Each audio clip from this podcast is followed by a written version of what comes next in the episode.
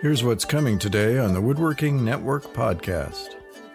Yeah, it was sudden just jumping into it.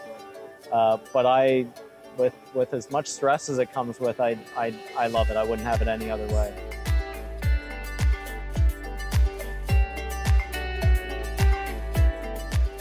Welcome to the fourth season of the Woodworking Network podcast and a new episode. Join us as we explore the business of woodworking, big and small, and what it takes to succeed. I'm Will Sampson. Today's episode is sponsored by WoodPro Expo Florida. Today our guest is Nick Stoltzfus, president of Keystone Wood Specialties, talking about taking over management of his company from his father, the late Sam Stoltzfus, who founded it. But first, I want to talk about what happened to the family business. People talk often about the so-called American dream, which is typically defined as having reliable employment so you can be able to buy a home and live in relative comfort to raise a family. But for some, there's another version, which I call the American business dream. The American business dream was founded on the entrepreneurial spirit that helped create and grow this country. The idea was you could surpass the promise of the original American dream by starting a successful business rather than just going to work for someone. The business dream was to create a business that prospered so well that successive generations of your family could take it over and run it, so they too could achieve the American business dream. Of course, lots can get in the way of achieving that dream. It's not easy starting a business and making it successful. Getting past the first 5 or 10 years of any new business is an achievement all by itself, much less thinking about keeping it viable and profitable for generations to come. Fast-changing technology and ever-morphing customer whims make it even harder. Will the products you created to start the company still be in demand for generations to come? Will you be able to adapt with new products under the umbrella of a multi-generational business? Today, it seems the modern American business dream is more about creating a company based on new disruptive product that decimates some pre-existing industry. Then grow your company as fast as possible, take it public, cash out, and hand it over to new managers that have no relation to you or your family. Finally, it's on to early retirement or the next business challenge. Call it the get-rich-quick modern American business dream. Still, I regularly run across successful multi-generational business stories in the woodworking industry, and I just love to share them. It's a joy to see and hear the pride of a business founder who has successfully turned the company over to his or her offspring, who in turn dream of building up the company for their progeny. And the new generation exudes admiration for what their parents accomplished as the younger folks face challenges of their own. It's not easy. Friction between generations, changing customer demands, and a growing list of just garden variety business challenges like cash flow all conspire to defeat the dream of a multi-generational business. I've read that businesses transferred from father to daughter often work better because Dad will listen to his daughter, but feel challenged by a son. A new generation might be in better touch with new customers that the founder generation doesn't understand. And the ever-present, this is the way we've always done it, fights more progress. But when it works, a successful family business is a joy to behold. Once upon a time, I entertained that dream too, but I learned how difficult it can be. And I also learned that a parent can't be in control of their offspring's dreams. Often as not, the kids' version of the great American dream is quite different than mom and dad's. So I celebrate not only the success of healthy family businesses, but also the joy of seeing each new successive generation succeed on its own terms. I want to get to our interview with Nick Stoltzfus, but first, let's pause for a word from our sponsor. It's really easy for woodworkers to stay stuck inside, focused on their shops and production. But over the last couple of years, the pandemic has forced them to be even more isolated than usual. Now it's time to get out of the shop and resume life in the outside world, especially when it's a chance to network with your woodworking business peers.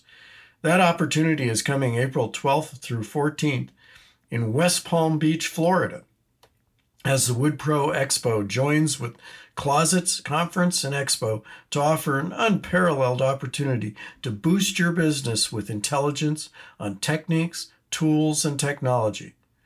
Let's get face-to-face again. Learn more at woodproexpoflorida.com. See you there. Now let's get to our interview with Nick Stoltzfus. Note that this interview was recorded live at the WoodPro Expo in Lancaster, Pennsylvania, and some of the audio is not exactly studio quality.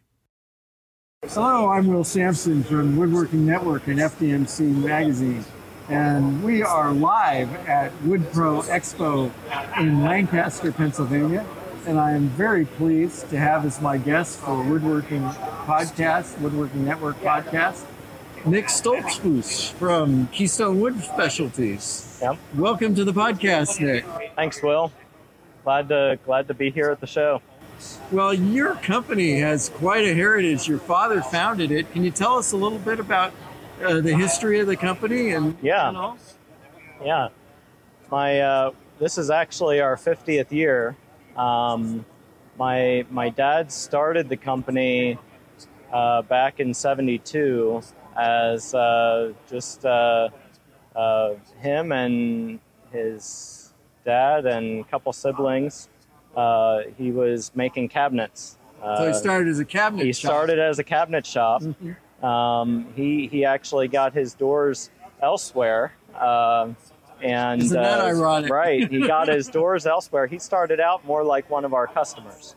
Got his doors elsewhere and made his own cabinets. He would mainly stay back at the shop, and his couple of his buddies and his brother and his dad would do more of the kitchen installs. And it was probably about late 70s, so maybe several years in, that he decided to start making his own doors. And he told me that was like starting all over again.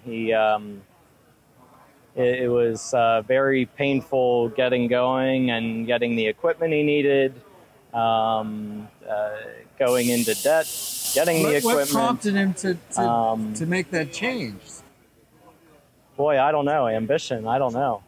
Was he having a problem with the supplier of lures or anything? I don't think he was having a problem with the supplier. I think he just had the ambition to do it. And it took a while for him to get him to the quality level that he wanted. And back then, too, it must have been just setting up shapers and just making some stuff. And it takes a lot of specialized equipment to make a good cabinet door, and he found that out. But once he got his door quality to a point where he, was happy with it. Then he started selling to other cabinet makers in the area, asking him to make their doors. After a while, he decided there was more to be gained in the door business than the cabinet business, and he decided just to stop making cabinets altogether.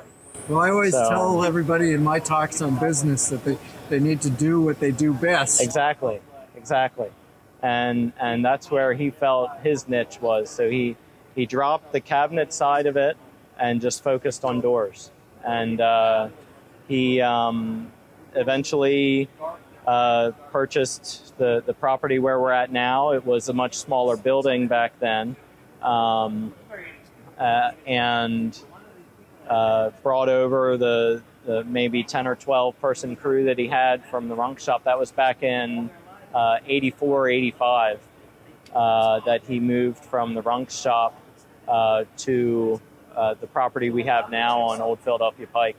And then over the years, he added dovetail drawer boxes, face frames, molding, just to create a whole comprehensive line of cabinet components. Now today, you've got about 75 people? We've got about 75 people. And how many square foot of production space? About 60,000 square feet. So over the course of several years, he added on to the back of the shop, several years later, added on to our finishing room.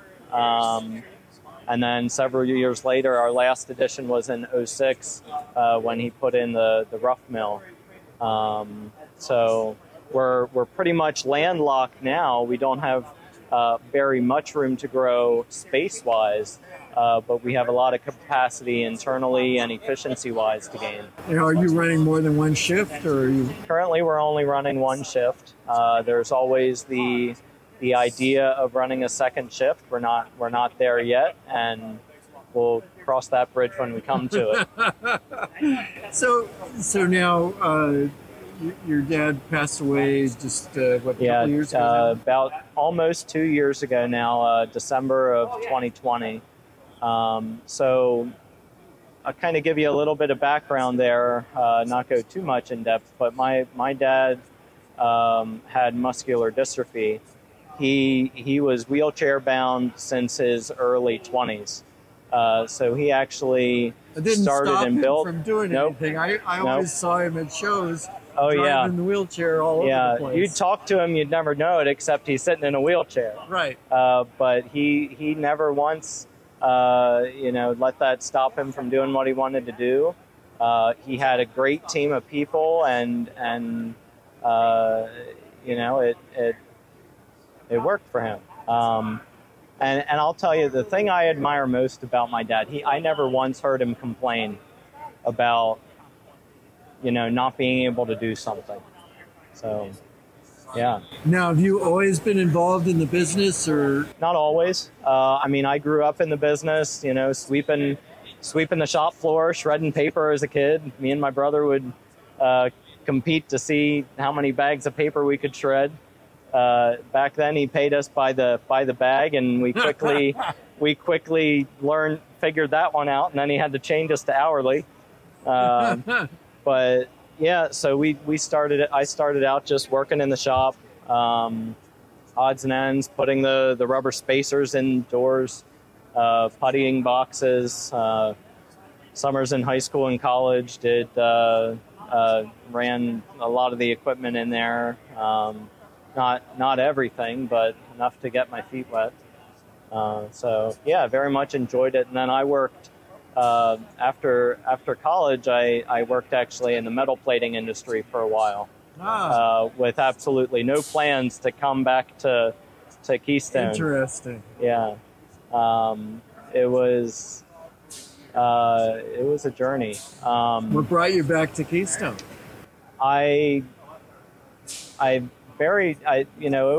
Over the years of just working in a different industry, I very much wanted to get back into woodworking, wanted to work with my dad.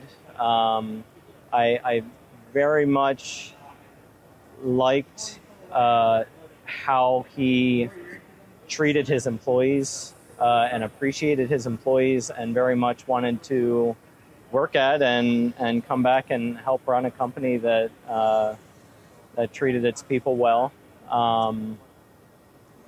So I think over the course of several years when I was away, God really put that on my heart. I actually applied to get my MBA when I was out near Pittsburgh, and figuring that if I would come back, that would help prepare me, and right. That would kind of get me into business a little bit. That would show me if that's what I wanted to do. But my wife and I made the decision to scrap that plan and just decided it would be better to work directly with my dad than. So you got your MBA. So I didn't pursue that anymore. Yeah. I scrapped that plan. God had other plans for me. That's all right. And I'll tell you, sorry to interrupt. I'll tell you, the timing couldn't have been more right, because that allowed me to have 4 to 5 years of working very closely with my father to learn the business side from him, and just live life with him before he passed. So that's really good. That's good. So today, Keystone, what's the product line variety now that you offer? You've got a lot more than just doors now. Yeah, so we're doors, drawer boxes, base frames, molding. We do pretty much everything in the kitchen except for the actual cabinet box. We have the roll-out shelves, arched balances, all the kind of interior storage things you can dream up. We might not have them all, you know, shown, but we do, everything we do is custom. If we get an order for, you know, someone draws up this type of box, we'll do it. A lot of multi-light doors, mullion doors, the curved ones, straight ones. What else? We offer hardware, interior hardware, hinges, door slides, that kind of thing, to go along with. And we do finishing as well. So catalyzed conversion varnish, custom color matching, something our customers really love, that they can offer the homeowner any color under the sun. That's great. So yeah. So where are you taking the company? Are you what changes are you making? Yeah. Are you well, doing we're not more automated production? Yeah, what's going on? We're not changing to make widgets. Okay. We're still going to make doors. We're sticking with our current product line, growing that. A couple years ago now, we redeveloped our purpose statement, which is to help people find enjoyment in their work. And that's really what we're focused on, is helping our employees find enjoyment in you know, whether it's doing a different job in the company or growing their own skills, cross training. So the other piece of that is focused on our customers, obviously, and what helping them do what they do best. So if our customers love to do installs and just dread making cabinet doors, we'll make your cabinet doors. If you already are making your cabinet doors and, you know, maybe it's this one type of mullion door that, you know, you just really dread, let us make your cabinet doors. Solve the problems. Yep. Yeah. And we're also focused on, you know, trying to eliminate the hassles of working with their supplier. So we want them to have a smooth install process. We want them to have a smooth ordering process. We're very focused on helping them and helping, if there's any issues, helping them keep the homeowner satisfied. We have a great customer service team that is knowledgeable about the products and is very focused in just helping them with whatever issue arises or whatever. Well, I constantly talk to cabinet shops that seem to be focused on wanting to build everything themselves, to the point that they're cutting their profit margins and they're having problems meeting promised delivery dates and all that. And I'd say, well, have you considered outsourcing? Because, you know, here you get a company like yours that lives and breathes making doors and drawers. Yeah. You know, they surely have got to have a better handle on it than you, who are doing, you know, cabinets a third of the time, doors a third of the time, drawers a third of the time. Well, and everybody's different. So we have such a wide variety of customers, from the one-man cabinet shop to companies much, much larger than us who maybe just outsource one type of door. Right. We deal with anyone and everyone in between. Now, production inside, are you going to be changing anything, or you? Yeah, we're very much so. One thing we've done in the last about a year ago, I hired a lean engineer to be my VP of operations, head up production, maintenance, that kind of thing. A lot of what we're focused on is our quality program and our continuous improvement program, and getting everyone on the floor involved in a lot of that decision making and in helping with the improvements in their departments. Our most recent major improvement was I'm sure you're very familiar with the Bocce machines. Yes. Yeah. We put in several months ago now. We put in the Master Pro machine, and that has been a game changer for us in terms of our quality and efficiency. That's helped us really tighten our door size tolerances. Where now our doors are within plus or minus 5/1000 of an inch. I mean, size is no longer an issue. For customers of ours who are putting in, doing inset jobs, that really makes a huge difference. Oh, yeah, when you're talking about a 3mm reveal, yeah, or something, yep, like that. So yeah.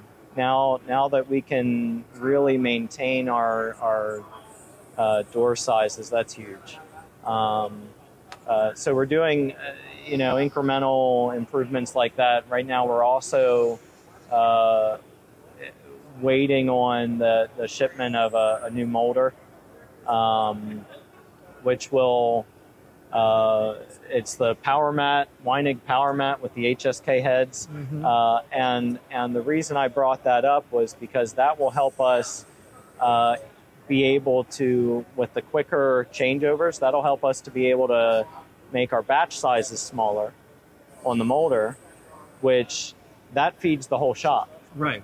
And that'll have a huge improvement on our capability to meet deadlines, with being able to streamline production through the shop from the very get-go. Better flow situations. Yeah. So we're continually looking at areas that we can just make some small, some major improvements along the way, and involving the whole team, not just the higher level. We want to include everybody on the floor, because they're the real experts.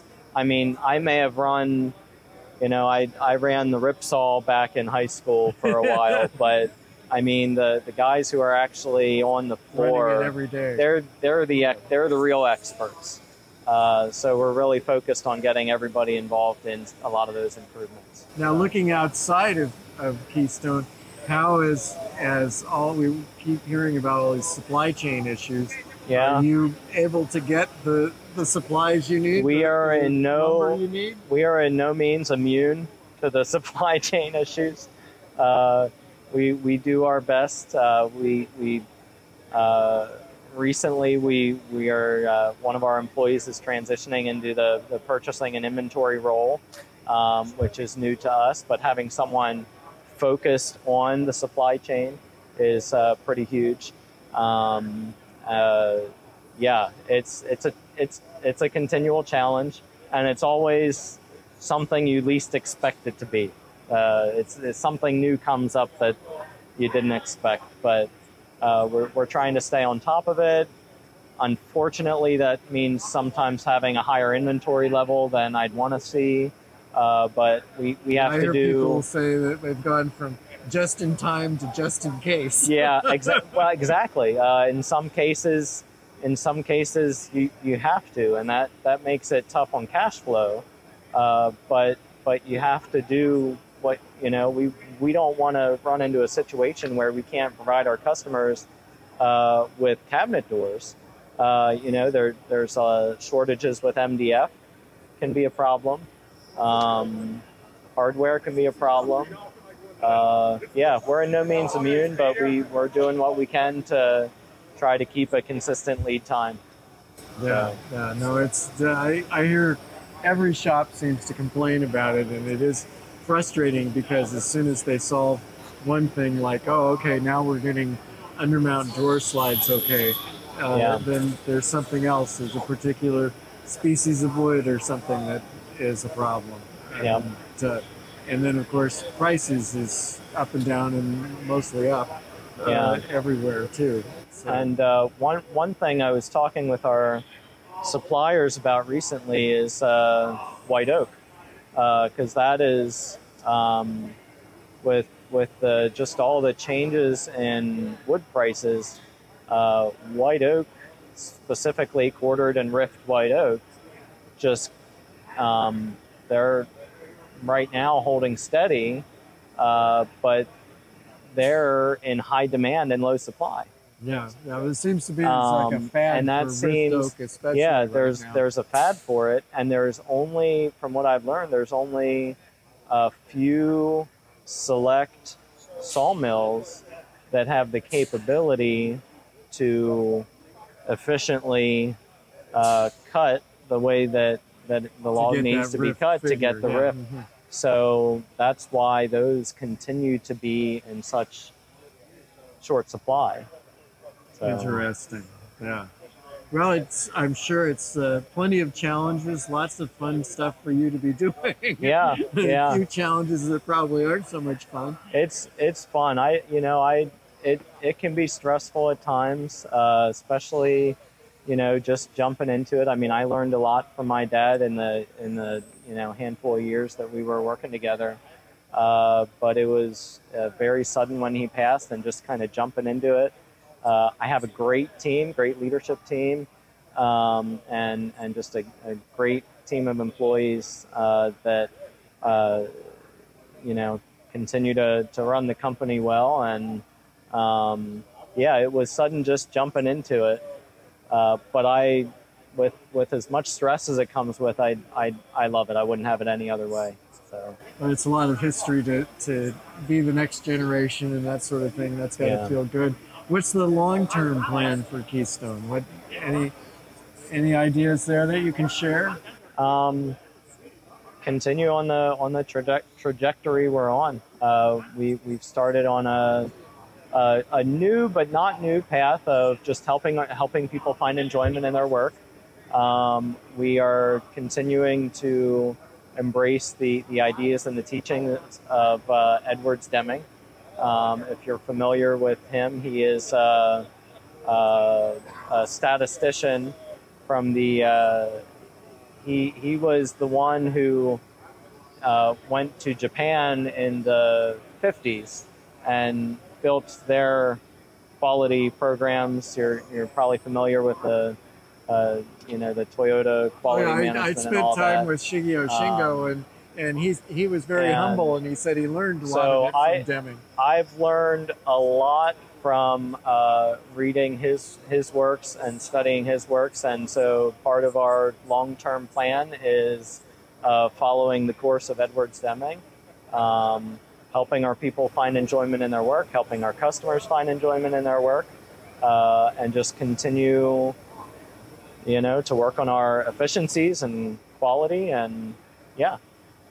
That sounds great, Nick. Well, I appreciate you coming on the podcast today, and look forward to. I know you had a great plant tour yesterday with some of the folks from the Cabinet Makers Association, and wish you a lot of luck going forward. And I'm sure we'll be seeing great things from Keystone looking forward. All right. Thanks, Will. Thank you. That's it for today. If you're looking for more of our podcasts, you can find all of them at woodworkingnetwork.com/podcasts and in popular podcast channels. Be sure to subscribe so you don't miss a single episode. Thanks again to today's sponsor, WoodPro Expo Florida and the Woodworking Network. If you have a comment or topic you'd like us to explore, contact me at will.sampson@woodworkingnetwork.com. Thanks for listening.